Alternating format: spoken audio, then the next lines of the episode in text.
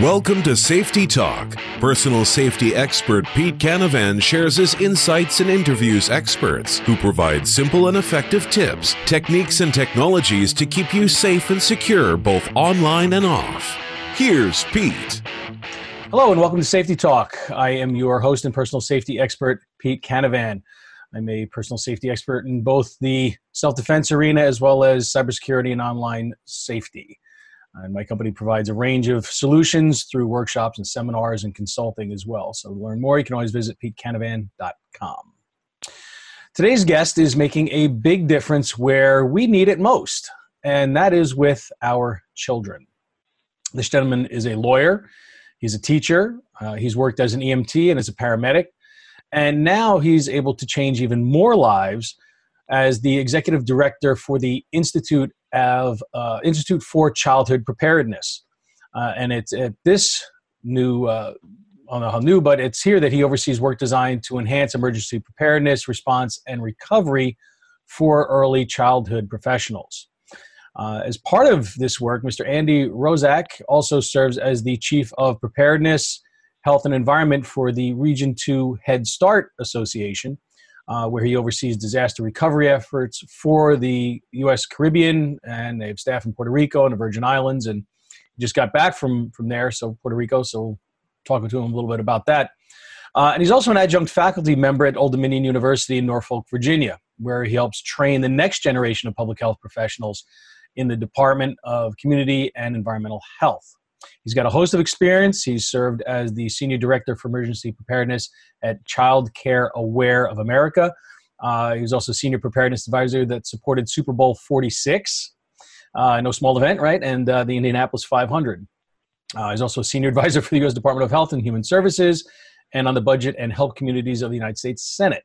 So before becoming an attorney, Andy had served as a firefighter, as a paramedic, uh, and as a hazardous materials technician in the Chicago area. And he's been recognized for his professional contributions from many organizations, uh, Firefighter of the Year, uh, Red Cross Everyday Hero Award. Uh, he's been featured as a Sesame Street hero, uh, which is perfect with his uh, dedication to children's preparedness. And so I want to personally thank him for his service, and everyone can appreciate all that he has done for emergency preparedness around the country as well as in our U.S. territory. So it's my distinct pleasure to welcome Mr. Andy Roszak to Safety Talk. Welcome, Andy. Thanks for being on the show. Hey, thank you so much, Pete. It's great to be here, and thanks for all the great work you do uh, putting this podcast out. It's really a great asset for our community. Thanks, I appreciate that. Uh, you've, uh, you know, I'm excited to have you on the show uh, since you, have done so much, uh, made such a difference in many lives in the obviously the various responsibilities and positions that you held. So, of course, the first thing I've got to ask you is, how on earth have you managed to do all this?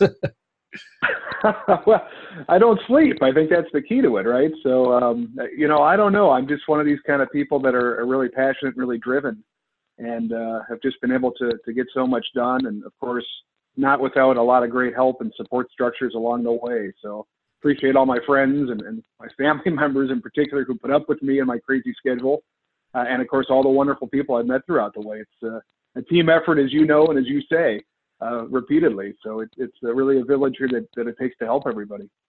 Sure. Uh, and you know, I'm, I'm, I'm like you, man, I don't sleep much. I'm up late, you know, get up early and, and that's really how you get things done. You know, you got to make sure you obviously you have enough time to get enough sleep to, you know, to recharge the batteries and, and tackle, you know, the next day's responsibilities. Uh, you do a lot of traveling, so it probably, you know, messes with your sleep schedule more than most especially when you're going, you know, coast to coast. You said you just got back from Las Vegas uh, at the show, the CES show there, right?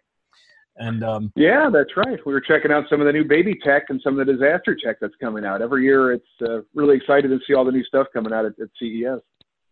Yeah, the um, ISC West show uh, I went to out in Vegas last April, and I was at the ISC East show in uh, in New York at the Javits Center back in uh, November. And I'll tell you, the, the security technologies and the stuff that comes out is just, it's mind blowing. The, the, the way that they're able to harness the power of technology and also how a lot of the solutions that companies have, they are building them uh, with open sort of interfaces and with APIs that can be accessed with other vendors you know solutions. And so they're able to more easily integrate stuff together which is fantastic because you know if you got three different things you don't want to work with three different interfaces right? You want to see if you can manage it all together because uh, it's three things to learn and three things that can go wrong and you know and as, as that multiplies as you know a company gets bigger or you add more capabilities that uh, that obviously becomes uh, quite a bear to manage that so. Yeah and it's it's been really great to just see the price points dropping where some of this technology is now actually obtainable by the average everyday citizen. And, and you know, one of the big displays at CES this year was really all about solar power and backup power and generators and, and all this kind of stuff, which, of course, with all the disasters happening, uh, is really important work, especially when you think about, you know, Puerto Rico, who didn't have power for nine months. Um, so there was actually a really big display by Yeti, the folks that we love that make all the coolers and all that kind of stuff uh, they're getting into the solar power game and the generator game, which I thought was kind of interesting, uh, and had a really nice um, line not only of battery backup, but of solar panels that could help you charge those uh, for you know off the grid applications. Oh, fantastic! Yeah, so that's interesting. No idea. That's why we go to the shows, right? that's why you learn about right, it. Exactly. There's so much out there. Now, one thing, um, and, and, I'll start off with this uh, that I usually uh, I ask my guests is to come up, uh, and it, it's not an easy question, but I ask them to come up with a one sentence that describes the problem that you or the institute solves in society, in business, or in the world at large. And so it, it's a heavy question uh, that you know kind of really forces you to sort of summarize that. So could you do that for me in one? Try to do it in one sentence. Um, what it is that the um, the uh, the institute, I guess, is what we would focus on here. Um, the uh, the you know how how is it that they are changing the world? What is it that they you know? That's sort of my question for you there. Gotcha. So yeah, not a, a an easy task, but um, basically, you know, I, I started the institute to focus on one thing, and that is to help early childhood professionals prepare for, respond to, and recover from disasters. Uh, they are in charge of our most vulnerable. They are in charge of our future, and oftentimes, you know, they get neglected in this emergency preparedness realm. Uh, they are operating outside the guidelines of your traditional public school system or what you would consider formal education years. But when you think about the impact, and study after study keeps coming out and keeps showing the magnificent impact that those years from zero to five have in the rest of our lives. Those, those years zero to five are really going to dictate everything about you for the rest of your life. How you're going to do in your job, how you're going to do in your marriage, how much money you're going to make, if you're going to graduate high school, if you're going to go to college, if you're going to end up in jail, all these things are really now being traced back to those zero to five years. So, you know, it, it's really unfair. We don't expect early childhood providers or professionals or teachers to be emergency preparedness experts.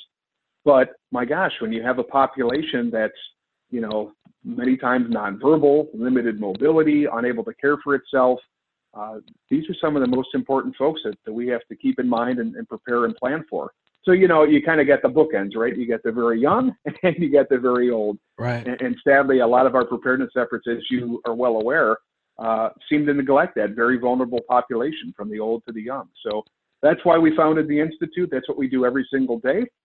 Uh, we think it's a very important mission and we're very happy to be um, gosh one of the only players in this space. I, I would venture to say we're one of the leading players in this space uh, just with our reach and, and, the amount of good we've been able to do in the, the short time the institute has been has been around. Yeah, you bring up a really good point. Uh, you know, people tend to focus on, you know, what do you do in emergency with your family and your business and, and things of that nature. But the ones that need it most are, as you said, sort of the bookends, right? The the very very young, and and the elderly. You know, the, the people that are can't, you know, prepare for themselves. They can't uh, you know move out of the way or they can't protect themselves right? They're very vulnerable. And so it's our responsibility as those that are in the middle to do what we can to make sure that they are prepared that they are educated that they know what to do even if they don't they're not able to do it themselves right? At least they know hey i should be doing x y and z when this happens. I should be doing you know a b and c when that happens and, and just kind of give them that information and education. And with children you know, my wife's a school teacher. She teaches second grade, and uh, she deals with a similar sort of issue on an almost daily basis because she teaches in a city that has become uh, there are a lot of elements coming into the district that are making her job challenging. Okay, I guess that's the best way I could put it. And there are children that are that have problems that are disturbed that you know maybe should be medicated that aren't that have trouble coping. You know we're talking seven, seven, uh, second graders. So these are kids that are you know maybe seven years old. And when they have a meltdown they can get violent. And to me, it blows my mind because she actually has an evacuation drill for the kids in her class when one of their classmates kind of decides to have a fit. So she's like, you know what, everybody, that's it, evacuate. All the kids get up, they go to the to the door and they get away from the child, and then she'll have to call down the office, they'll have to bring somebody or multiple people down to to restrain them or to deal with them or to get them out of the room. And it's like, you know, that didn't just happen overnight. That didn't happen because they had a bad day that day uh, or that morning, right? It happened because the upbringing, you know, like you said, that zero to five, things are happening in that child's mind, their development emotionally, mentally, physically, spiritually, right? The absence or the presence of religion, the absence of presence of good role models and their parents. Uh, and then, you know, when you have, thank God there's some good teachers out there, and my wife's an incredible teacher. She does amazing things. But when you've got 30 kids and 11 of them are emotional or uh, uh, or uh, learning support, how are you supposed to teach? You know, I mean, the the problem came way before that, and so it's a uh, it's a responsibility that so many of us have, and unfortunately, people like teachers are on the front lines and they are the ones that are dealing with things that they never had to. And i know that's something that you know you talk about is, is educating these early childhood professionals essentially right? Absolutely, yeah. It's a uh, again, it's it's a requirement that we place on teachers. I don't know that it's fully appreciated when you decide to get into the area of teaching. You feel like you're going to be in the classroom and, and doing curriculum and all this kind of stuff. Uh, but you know, uh, looking at the child care sector in particular, you know, kids on average spend about 36 hours a week in the care of a child care provider. So if something goes wrong, the odds are pretty good that they're not going to be with their parents, especially if it's a normal Monday you know, through Friday, right. they're going to be outside of the home. They're going to be in the care of someone else. And that places just a, an awesome responsibility on uh, the teachers and early childhood folks. Um, I mean, all you have to do is think back to Katrina, where we had over 5,000 kids that were separated from their parents. I mean, that that's, that's scary, almost unimaginable. And, and the last one took almost nine months to get reunited with their parents. Wow! Because it was a situation where the, the child didn't know their, their name. The child didn't know their parents' name. Uh, it sounds like there was some confusion about different last names between the mom and the dad and oh, the child. So, you know, you can see how these things compound. And, and, can you imagine as a young child being separated from your parents for almost nine months and the impact that's going to have on you? I, I, it's, it's really astounding. And, um, you know, we have to work every day to make sure that these systems are in place, that the policies and procedures are in place, and that we're exercising things uh, to make sure we know what to do in case of disaster so that, that this kind of stuff doesn't happen ever again. Right, I, I hear you. So, how, Andy, how did you get started in the safety and, and security industry? Well, you know, again, back uh, years ago when I was a firefighter paramedic, I, I started dealing with these issues um, on the south side of Chicago and, and, just, you know, loved what I did as a firefighter and a paramedic, one of the best jobs I've ever had. Uh, interestingly, on my days off, you know, we worked 24 on, 48 off. I actually was a substitute teacher, so I uh-huh. very much appreciate everything that your wife is going through. And uh, you know, as a substitute, that's not an easy thing because the kids know that you're only going to be there for a day or two, and then they probably won't see you again. Right. Um, so yeah, I, have just been in this space for you know the last uh, gosh about 20 years now, and uh, I've, I've, just loved every minute of it. I, I see the need out there. I've, as you kind of mentioned in my bio, I've got the opportunity to work with a lot of great people and do a lot of very interesting things. And uh, the, the childhood stuff came about, gosh, about five or six years ago. I was working for the uh, for the, the, National Association of County and City Health Officials, so really focusing on public health, pandemic preparedness, environmental health, uh, all these issues, uh, which was fantastic. Working with the, the many thousands of health departments throughout the United States. And after I left that job, I got offered a job to come and stand up a new office um, focused on early childhood and preparedness, which was a you know, quite honestly, it's still kind of an emerging field. Again, there's not a lot of folks that are in this space looking at these issues. Um, so that was very exciting. I did that for a, couple of years, I guess three years, and then I decided to, to go out and, and start the institute, um, trying to take a little bit more control over, you know, what our offerings are going to be, what our messaging was going to be, and, and, really making sure that we were able to get this information out to the public.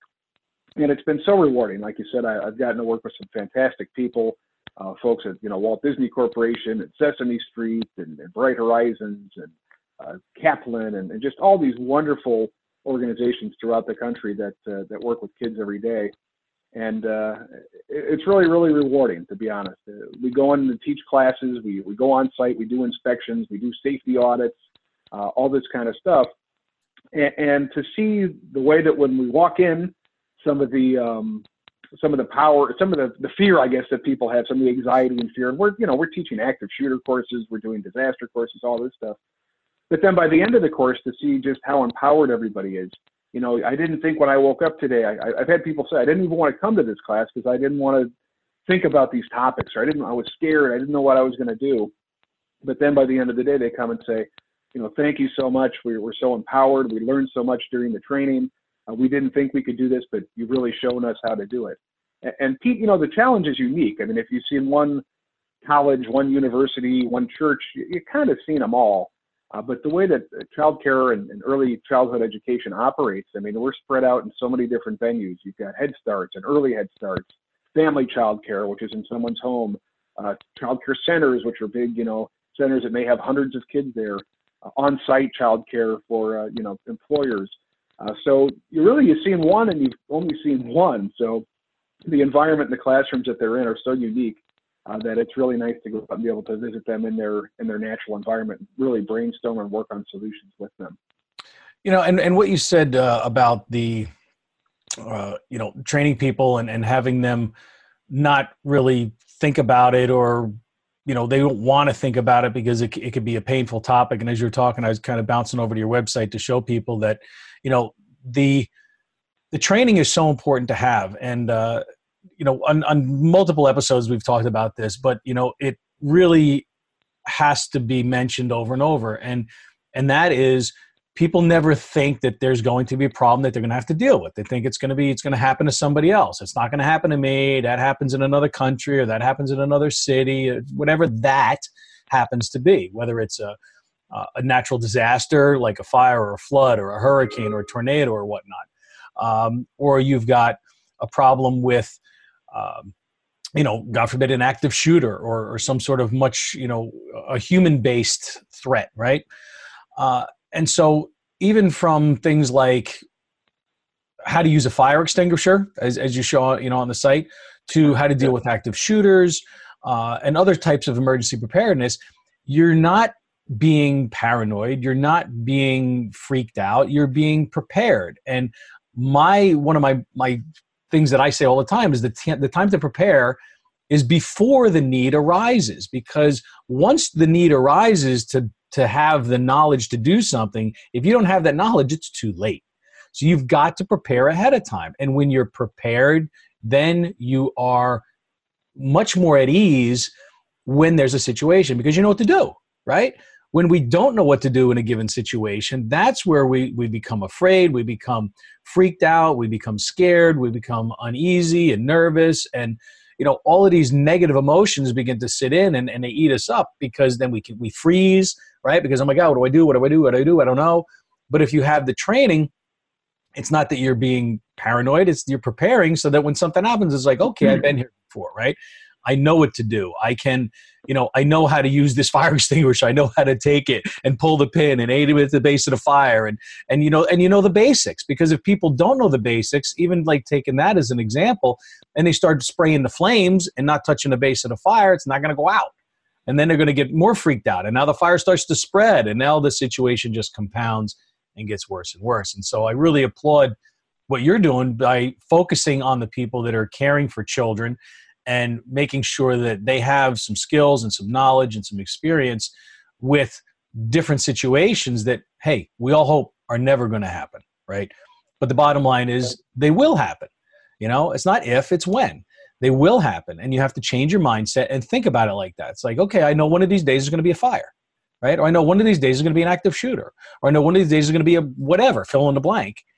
And so when you change your mindset and think about it that way, it becomes an inevitability that I think really makes the training that much better because you're approaching it as if it's an inevitability, not as why do I have to learn this? I'm never going to have to put out a fire, right? And I, am not yeah, sure well, if that's absolutely. no, I think you hit the nail on the head. I mean, I, I, don't want someone to learn how to use a fire extinguisher while the building is on fire. if that's your plan, you've already failed, right? So, yeah, um, you know, that's kind of how we came up with the tagline: "Don't be scared, be prepared." Uh, don't let these things, you know, scare you and, and cause you not to be able to take action. We want you to think about these things. We want you to take action. We, we don't want you to freeze and be in panic or denial when these things happen. And the more and more, you know, emergencies and, and disasters and all that stuff I'm, I'm around, I'm really a firm believer that in order to make this process work, you can't magically think that you're going to stand up some brand new system, some brand new policy, some brand new procedure in the middle of a disaster. Right. If that's your plan is to stand up something brand new that you don't do very often, then I'm telling you right now, you're going to have a second disaster. The best way that you can do these things is to integrate them into your daily, everyday, everyday lives. If you even survive so, that first disaster. right? Well, that's true. Uh, you know, so a, a, good example. A lot of places now have walkie-talkies, mm-hmm. and gosh, as a fireman, and, and from your experience, like these walkie-talkies are not all that easy to work. If you don't know what you're doing, I mean, how many times do we hear the police or the fire department key up and they're talking over each other, and they don't get a signal, or they're cutting each other off? Uh, you know, it, it, takes a little bit of a science to be a good radio communicator. Mm-hmm. So if you think because you just went out and bought walkie-talkies for your staff that you're now prepared, well, I'm telling you that that's not true. You need to train people. You need to know how to turn the radio on. You need to make sure you're on the, the same channel as everybody. You need to know how to press the button and wait for a second. So then you can talk and make your message. So what I say is, hey, you, you spend the money, you've got these walkie-talkies. Let's make sure people use them. And it was really cool. A couple months ago, we were in a program, and every morning they do morning announcements. I said, you know what we're going to do for the next week is every day we're going to do the morning announcements on the walkie-talkies. And that way, every morning you have an opportunity to practice. And by the way, it's going to go from classroom to classroom. So, you know, teacher one's going to do it today, teacher two tomorrow, teacher three the next day. That way, everybody has a chance to get on there, key up the radio, talk into it, make sure everybody can hear your message. And by the way, if that's how you're doing your morning announcements every day, and you're in your classroom and you don't hear the morning announcement, well, then that should be a bell saying, hmm, I didn't hear the morning announcement my radio must not be on the right channel, or the battery might be dead, or maybe the volume's not up. So, you know, it, it's simple things like that, Pete, that doesn't cost any money, but makes you a heck of a lot more prepared and, and makes you all the more stronger if you do need to use these systems in times of a disaster. Yeah, it's uh, it amazes me because I, I see that where the the business or the school or whatever organization it happens to be, they spend the money on the technology or they buy the fire extinguishers or the walkie talkies or whatever the tools are that they've decided on purchasing to help you know in a in a situation right? Uh, but they're not getting the proper training on it. And so really they've got this great whatever and nobody knows how to use it. Well what the heck good is that? You just took good money and threw it after bad. You, you might as well not have even purchased it and and just threw up your hands right? It's like you, you've gone halfway you know, it's like, okay, we got this great thing, but not quite sure how to use it. Or maybe you do know how to use it, but not maybe to its fullest potential that would allow you to really get the most bang for your buck out of that investment in that piece of equipment or technology or software or whatever it happens to be. And, uh, and it's something that is only going to, you know, benefit you in the, in the long term and practice, of course, you know, just like in the military, right? They, soldiers just don't, you know, go to basic training they say, here's your gun, there's a target, and have at it, you know, and we'll call you when we need you. It doesn't work that way, right? You have to you go through training and situations. And like you mentioned, you have policies and you have procedures and you have checklists and you have all of these things that are designed to help an organization, whether it's a childcare facility or a business or a conference planner or whatever, a home even, right? Uh, on what the things are that you need to do in the event of a problem. And uh, it's a it's a great thing when people use it, and it's an absolutely horrible, disappointing thing when they don't. and the worst part is when there is some sort of technology or tool in place that could have prevented a problem or reduced the impact of an event and it wasn't used or it wasn't used properly. That has got to drive somebody like you absolutely out of your mind, right? Yeah, you know, I early on, gosh, even back in law school, I, I did a lot of a lot of writing on um, the legal the legalities of automated external defibrillators. Uh, this was, you know, back in the early 2000s when these things were really starting to be put out in mass in mm-hmm. mass and and you know some of these airports were having wild success rates. I mean, 85%, 90% success rates, and um, I would walk through airports all the time, and I would see AEDs placed strategically every, you know, so hundred, several, several hundred feet or what meters, whatever. And you know, some of them, and I would actually see that be writing on the AED that would say, "For use by trained professional only." And I would, I actually wrote several letters to airport authorities saying, like, you know, you put these AEDs out there for the general public to use, and, and by basically putting that note on there, it says for use by trained professionals only you're kind of defeating the purpose. And by the way, the Good Samaritan laws in your state say X, Y, and Z, so people can be covered if they right. use these devices. Um, but 100% your point. So you know, somebody somewhere pushing some some paper up in an office thought it was a good decision, thought it was a feel good move, spent all this money and all this investment to put it out there, but then basically thwarted the effort by putting that simple language on there uh, that you know these are intended for only for professional rescuers, which is clearly not the case. We've been teaching AEDs and, and CPR classes now for decades. I mean, yeah, so, they're you know, easy. They actually walk you through it. When you open it up, right. it says, "Okay, peel the stuff off the paddle. Place, make sure that you have skin contact. Place one paddle here." I mean, they do. They basically these new ones. They walk you through how to do it, and they won't even discharge if it detects a heartbeat. So they're kind right. of foolproof. And, this is really a time, you know, where time is of the essence. I mean, if you need an AED, it's not because you're having a good day. We need to get that heart restarted. We need to get blood flowing. We don't want brain death to occur. So the quicker you can do it, I mean, that's why the AEDs are out there to begin with, because, you know, EMS is great, but we can't be everywhere. Uh, and, you know, some big cities, it's not uncommon to have a, you know, seven, eight minute response time. And look, I don't want my brain sitting there and dying for seven or eight minutes. I want you to get that AED in the first, you know, minute or so and get me back right. up and going. So, um, exactly. So I think there's a little disconnect there. You know, I, I think we've been somewhat successful raising awareness on these issues, but you know, sadly, we see policies uh, that are made every day by people that have never done the job or have never experienced this or don't really understand the actual purpose of why the, the legislation or the, the policy was created to begin with. So uh, that's something that we're always fighting against. Uh, so I, I, think it's a very valid point. Technology is great. Technology can be our friend, but it's not the end all answer. It's the same thing after 9 11. We spent literally millions and billions of dollars on the strategic national stockpile and all these medical caches and all these medical countermeasures and all these caches all over medical supplies all over the country. And, you know, a lot of stuff just sat there and, and now a lot of the stuff is expired. And you know, instead of maybe taking that money and investing in people that could actually have critical thinking and help you know advance some of these goals and objectives, um, you know, we chose to invest in a lot of stuff. And stuff is good. Stuff will get you so far, but without the people to actually use the stuff and know how to use the stuff, um, we're not going to ever achieve our, our, fullest potential. Right. That's so true. So you have um, on the on the site. I'm going to pull it up uh, for those of our viewers on uh, on the video side of things uh, can see it, but if not, uh, the people listening to a podcast can go to the website childhoodpreparedness.org and see the information here. But uh, maybe you just tell us a little bit. I'm going to pull this up here the the different programs that you have because you have uh, I'm sure you know of everything on here, but uh, you have different programs here. You have the active violence and threat training, emergency preparedness. Can you tell us a little bit about the various programs uh, that you guys have designed specifically for the early education professionals. Absolutely. So we are uh, we're a full service provider. We're everything from you know planning to preparedness to response to recovery. Uh, our core offerings, the ones we get asked to teach the most, are our active shooter course. Uh, this one is most impactful when we can come and, and teach this in your location.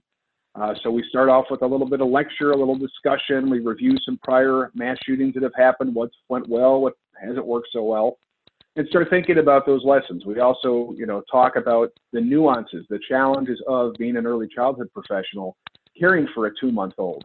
a lot different caring for a two month old than it is, you know, in an office building with a 25 year old.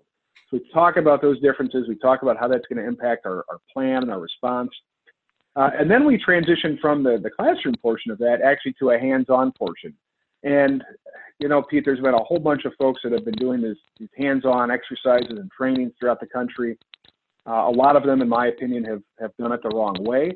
Uh, we create a calm environment. We create an environment where adults can learn. We're not simulating gunfire. We're not shooting people with pellet guns. We're not causing any unneeded stress. This topic is stressful enough for a lot of people. And for a basic 100 level course, we need to make sure people get the foundations right. So we put the teachers in their classrooms and then we run them through some different scenarios. What would you do in this scenario? We try it, we see what would work, we see what doesn't work so well, and then we readjust and try it again. So the active shooter course is by far one of our most popular offerings. We've taught it in 18 states, uh, nine tribal uh, Native American nations, and uh, gosh, over 16,000 early childhood professionals have taken our course so far. Wow. Um, so very excited about that. Uh, we also do a, a, standard emergency preparedness course. All 50 states and the territories have emergency preparedness requirements for early childhood. Uh, we help you develop your plan. We show you what to think about in your plan. We help you develop your exercises. And we talk about the threats you may face and how those may impact your business. So that's a very popular one.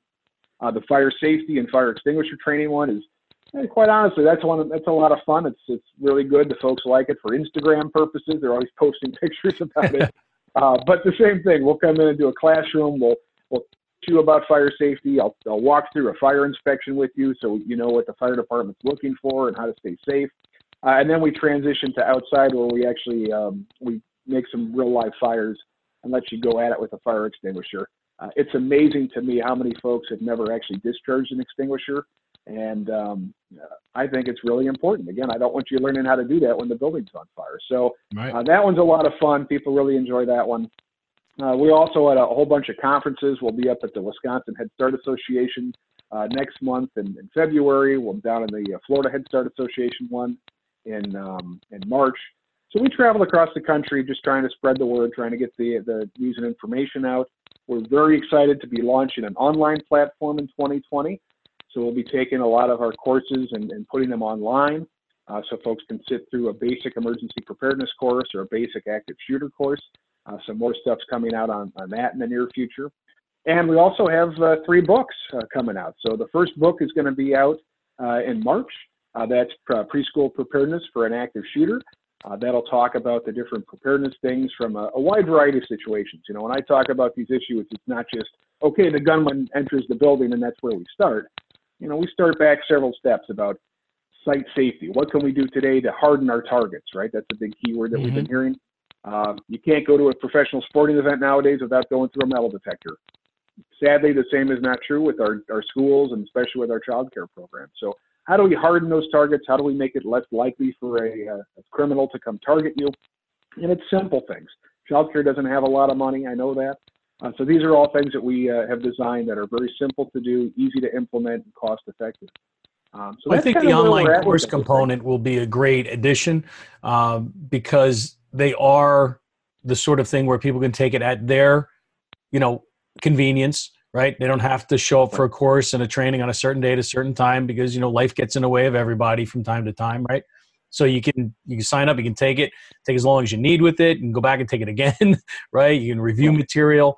You can't do that in a live environment. You can't hit rewind on the instructor, right? It just that doesn't work. So, but an online course you can, and so it lets you go back and uh, review information you want to, you know, really get a, a better grasp on by by listening to to it over and over again and uh, and so that's yeah. a that's a really good, I think, uh, area to to continue to pursue because, like you said, the childcare industry doesn't necessarily maybe have a whole lot of money like you know maybe large corporations do to spend on training and to send you know 100 people to some weekend retreat that costs you know five grand a person or something i mean you know they, don't have that kind of money so this is uh, this is a perfect way to get a lot of information out in front of people in a format that uh, that's that's friendly and convenient and cost effective. Well, the, absolutely. And the other thing that we really cha- uh, struggle with, the challenge is we have about 40% annual turnover in early childhood.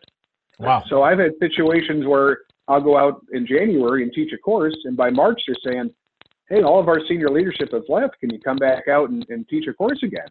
And you know, so I'm trying to fill that void. I'm trying to, you know, basically figure out a way to continue the education, make sure you're when you're onboarding folks to get this vital information, again, being cost effective. So we're going to set up some subscription models. We're going to set up some models where you can come out and you know get maybe one live training session in the in the spring and another one in the fall, and then access to the online modules in between. Uh, that way to help fill that gap. Um, so we're, we're working on all that stuff. All that'll be out soon, and uh, we're really excited about that. Our plan is to drop a new online course every other month. So they'll cover a wide variety of topics. As you mentioned, they'll be available on demand. So on the weekends, at night, whenever's convenient for you, you can take those courses.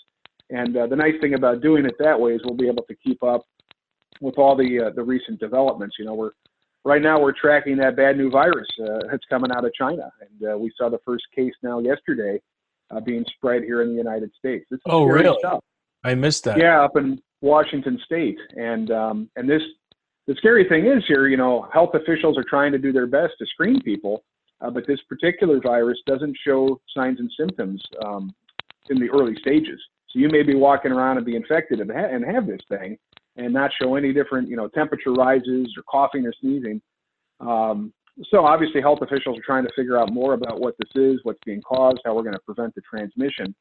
But it's looking like now it, it is spreading between you know person to person and person to caregiver. So to have this online platform and be available to you know at a moment's notice put out a course that talks about the you know new viruses, new and emerging threats, active shooter situations that have happened. You know we study every single one that happens and on our blog and on our Facebook page, we write a little synopsis about what's new or what's different or how do we need to adjust our way of thinking. Uh, the sad thing, as you know, is just as we're planning and preparing and training to prevent these attacks, on the other side, we've got some some troubled individuals that are examining past incidents to see what's worked well and hasn't worked well, uh, and that way they can use this against us. Right? Here's one that's posted on the London Bridge terror attack. Uh, that yeah, I just pulled that up. So, yeah, so you know, it's it's just a matter of continual learning. We have to be lifetime learners on this stuff and make sure we're staying uh, up to date with the latest and greatest information that uh, that's available. Yeah, that's a and that's an interesting point too. You bring up that when you've got a new threat, right? Something like this new virus that so many people are thinking, "What in the world is this?" You know, I personally, all I did was just, you know, I read a, a brief article the other day in the paper about it didn't teach me anything you know what i mean didn't really learn anything from it other than there's some new virus and it's bad right so uh, by being able to you know to put out a, a quick uh, you know course you know something maybe you know half an hour an hour just say hey look you know this is what we know so far this is how these sorts of things can spread here's how you can you know protect yourself and your family to keep yourself healthier go over some you know some some of the hygiene tips, maybe some additional measures that people can do, like hey, make sure you're keeping you know that antibacterial you know bottle, you know one in your purse, one in your car, one in your office, one you know et cetera, et cetera, one in your gym bag, right? So, and and you know just right. little tips like that that you know people say oh yeah you know i never thought about throwing in my gym bag right so now maybe they throw it in the gym bag so when they're done working out at the gym boom they immediately you know clean themselves up uh, you know, maybe take a shower, you know, but if you don't have a chance to take a shower before you go home, at least you're, you know, maybe cleaning your hands because, hey, there's a lot of people touching that equipment in the gym. God forbid somebody's got this virus or some other, you know, just even a sickness or flu or something like that. We don't want to get sick, right? I mean, sick time is downtime, and uh, nobody likes feeling bad. Nobody likes feeling, you know, sick, and nobody wants to get a virus that can kill them either. So, you know, these things, it, it's not a joke. It's, uh, it's serious health stuff and serious safety. And I, again, I really am impressed with the focus on children because they are, as I started out the show saying, the, the most important and vulnerable segment of the population because, you know, a one year old, a two year old, they can't take care of themselves. They're helpless. They are, you know, sort of at the at the the mercy of whoever is their caregiver, whether it's the parents or the child care professional or a grandparent or whoever it is. Um, you know, these people have to know what can, you know, what are the best practices for for protecting and keeping those safe that are in their care. So that's uh, and you, so you also said uh, you've got some books coming out, and uh, the top of the show before you went live here, you were showing me. I guess you got a. The first one is coming out very soon. There, you want to pop that cover up? It's uh, yeah, there it is. What's it called? There, preschool preparedness for an active shooter. There you go. Features practices designed for young children. Perfect. Perfect. Wish you a lot of luck and success with that. The um, I'm sure you'll have a lot of people that are interested in in getting that. Uh, how are you? You, you uh, looking to partner with different organizations to try to get that into the masses as quickly as possible? Well, we have a really phenomenal publisher, uh, Gryphon House, who's uh, affiliated with Kaplan. So they're going to be uh, pushing that out for us. We'll be touring the country at many different uh, child care shows and early childhood locations. Awesome. I think we're also going to plan for a webinar coming up, uh, I think in March, to, to talk about uh, a little bit of the book and some of the content. So much more to come on that. Hopefully, folks will, will follow us on social media. We're always posting new information. Uh, same thing with our daily work. You know, we have staff down in the, the Caribbean, in Puerto Rico and the Virgin Islands, and we've been there since the hurricanes. Uh, we've been helping early child care recover and, and rebuild and, and, think about things in a different way. Uh, we're very happy to have a partnership with the uh, Puerto Rico Department of Health and the U.S. Virgin Islands Department of Health. Uh, so how are they? How did they respond? Yeah. when you show up, and and because they're probably used to dealing with like FEMA or you know some of the bigger organizations that are looking at things as a whole. I'm sure they're very appreciative when they have you know people from your organization that are there specifically looking to help them with the the child and the children that are in their care that are affected. Right? I would think. Yeah, absolutely, and and we do uh, in partnership with the Region Two Head Start Association, which is a great organization that serves New York, New Jersey, Puerto Rico, and the Virgin Islands. Um, so, you know, these are long-term sustainable relationships that are there prior to the hurricanes or earthquakes, and of course will be thereafter. Uh, in fact, the Region 2 Head Start Association, through their network, was able to deliver over $5 million in product uh, down to the islands after the hurricanes. And wow. as we've seen in the recent headlines, a lot of the, the relief, a lot of the supplies that were being headed to the islands, they, they sadly never made it out to the people. I mean, there was just that huge story about the, the warehouse in Ponce that had just thousands and thousands of supplies, baby food and diapers and water and formula and cots and and, and sadly, you know, it, we saw a lot of that after the uh, the hurricane. So through the Head Start network, which you know is a income-based program, it's a federally funded program that serves uh, low-income families. Mm-hmm. These are families that are already struggling to make it day to day, and of course, after disasters, all those issues get compounded uh, you know, figuring out access to fresh food and, and water and, and, all that kind of stuff. So uh, it's a great association. Uh, it's a, you know, it's one of the nonprofits that are out there just to look after the interest of all the Head Start programs. So uh, that's been really a, a, great relationship. We're very proud of that one. And I will say that the work that we're doing is, is funded in part by some of the hurricane supplemental funding uh, that we are very fortunate to get through our partners at the National Environmental Health Association. Uh, so this was based on a need. So the Puerto Rico and the Virgin Islands Health Department actually recognized these as gaps and as needs. And uh, we were very lucky to be uh, selected as, as, one of the partners to help fill that, that gap and need. So awesome. that work is ongoing. That work continues. It's been a little complicated with all the uh, challenges we faced. I mean, we've had new governors in both territories since we've started. Uh, last week, uh, well, actually, since December 28th, we've had earthquakes. We had over Actually, had almost 500 earthquakes there last week when I was there. Wow. Uh, these challenges continue, and, and Pete, I just can't say enough about the the ongoing mental health trauma that's occurring to, to folks down there. Um, I mean, if you can't even sleep in your own house and you've been out on the street since uh, December 28th, and here it is almost January 20, January 22nd today, so almost a month sleeping outside in a tent with daily earthquakes, not knowing when the next one's going to be, not knowing if your house is going to collapse. Um, all the schools, all the child care, all the Head Starts have been shut down uh, because as soon as you go in and assess a building, there's a, there's another earthquake, and then the process has to start over again. Right. We saw a middle school down in uh, Guayanilla that, that just collapsed. And thank God, I mean, someone is looking out for us. I, I truly believe that with all the work I've done and all the horrible things I've seen. Um, you know, that earthquake struck at 4:30 in the morning and the, the school collapsed. There's some, there's some pictures on our Facebook page, or I can get you some if you want to insert them here in the podcast. But um, can you imagine if that earthquake would have happened at one o'clock? And this was right after the holidays. This was the you know one of the days that school was set to resume.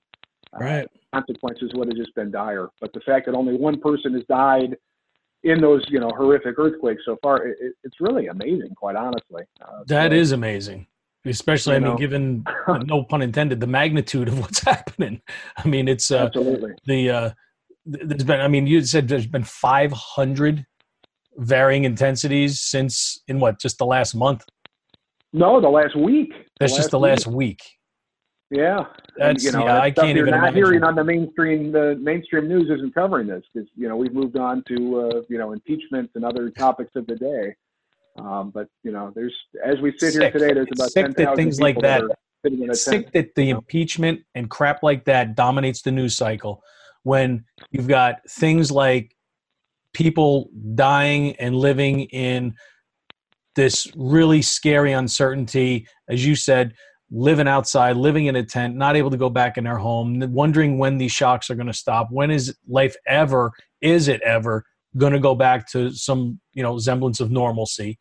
And it's a, it's sad because the, not enough attention is being, you know, focused on that. But you know, thank goodness there are organizations like the Institute for Childhood Preparedness that are doing what they can, and when you're doing what you can to to help people because they are vulnerable, they are in need of assistance, and uh, and it's really you know it's something that we all have really have a responsibility. I feel to do what we can for those that are unable to care for themselves, whether it's the very very young or the very very old. So if people and you know we're, we're flying through our hour here, Andy.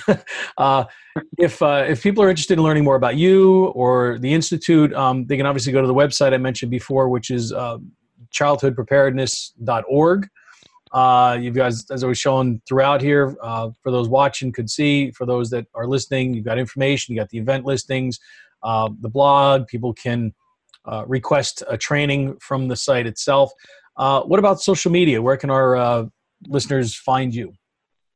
Very, very active on Facebook, Instagram, Twitter, all those wonderful things, YouTube. Facebook is probably the easiest way. It's facebook.com slash child prepared, one word, child prepared. And that's our hashtag on, on our username on Twitter, at child prepared. Uh, and then on Instagram, you can just search Institute for Childhood Preparedness, and that'll pop right up. All those are, are linkable too off our, our main website, childhoodpreparedness.org. Uh, so yeah, we'd encourage you to take a look and see what we're doing. Follow along with the updates. We're uh, I got to tell you, our team is very good about posting updates, trying to raise awareness of what's actually happening, how this is impacting families and, and children in particular, uh, and uh, and just trying to get the message out there because you know, as you mentioned, it's not uh, preparedness and disaster response and all. It's not glorious work. It gets you know a little bit of time in the media when the event first happens, but you know no one's really covering what happens long term with the, the mental health impacts and the, the trauma that occur. Uh, you know, over two years after the earthquakes and, and life is not, uh, or two years after the hurricanes. I'm sorry. Mm. And life is not able to, to return to normal for a lot of folks. And how quickly we forget, right? Like you said, I mean, so quickly the yeah. news will shift to the next, you know, story, whatever it happens to be and uh, the things that are ongoing like this i mean two years after hurricane you're still dealing with stuff uh, and it's you know it's been out of the news for how long right i mean maybe there'll be a small little you know note somewhere in in a, in a section of a paper if there's something of significance but it's not front page news anymore and uh, and so that's, that's scary stuff do you have uh, any last thoughts for our audience Well, I just really appreciate the time to, to talk about these issues today. I appreciate the attention that uh, that your podcast brings to all these different topics and issues, uh, and having the space to you know converse like this in a, a, kind of a long format as opposed to just a 20 second soundbite here and there that uh, obviously doesn't do these topics justice. So. Thank you for everybody that's listening and, and, supporting the, the podcast. And of course, thank you for continuing to make these, Pete. I know these are uh, a labor of love for you, but uh, they are important and they, they do help out the community. So, so thank you so much, everybody. Hey, if what we do saves just one person, I mean, to me, it's all worth it. So, uh, again, I really uh, appreciate you coming on. And for any of our listeners that want any additional information, uh, you can go to uh, safetytalkpodcast.com for past episodes as well as safety information and news. Uh, safetytalkvideos.com will take you right to the YouTube channel, and of course, visit childhoodpreparedness.org to learn more about Andy and the institute, Andy and the institute, and see what it is that that they do and how they can help your uh, your business, your organization. So, Ken, thanks for being on. Thanks to our listeners for tuning in. And uh, until next time, stay safe. Thanks for tuning in to Safety Talk. You can listen to past episodes and get the latest safety news at our website, safetytalkpodcast.com. Be sure to visit our other websites for free safety checklists and infographics. You can also sign up for free online self defense training, learn about college campus safety, and find out more about Pete and how he can help educate your school or business through his speaking, workshops, seminars, and consulting. Subscribe to the Safety Talk podcast and never miss out on any new safety information. Until next time, stay safe.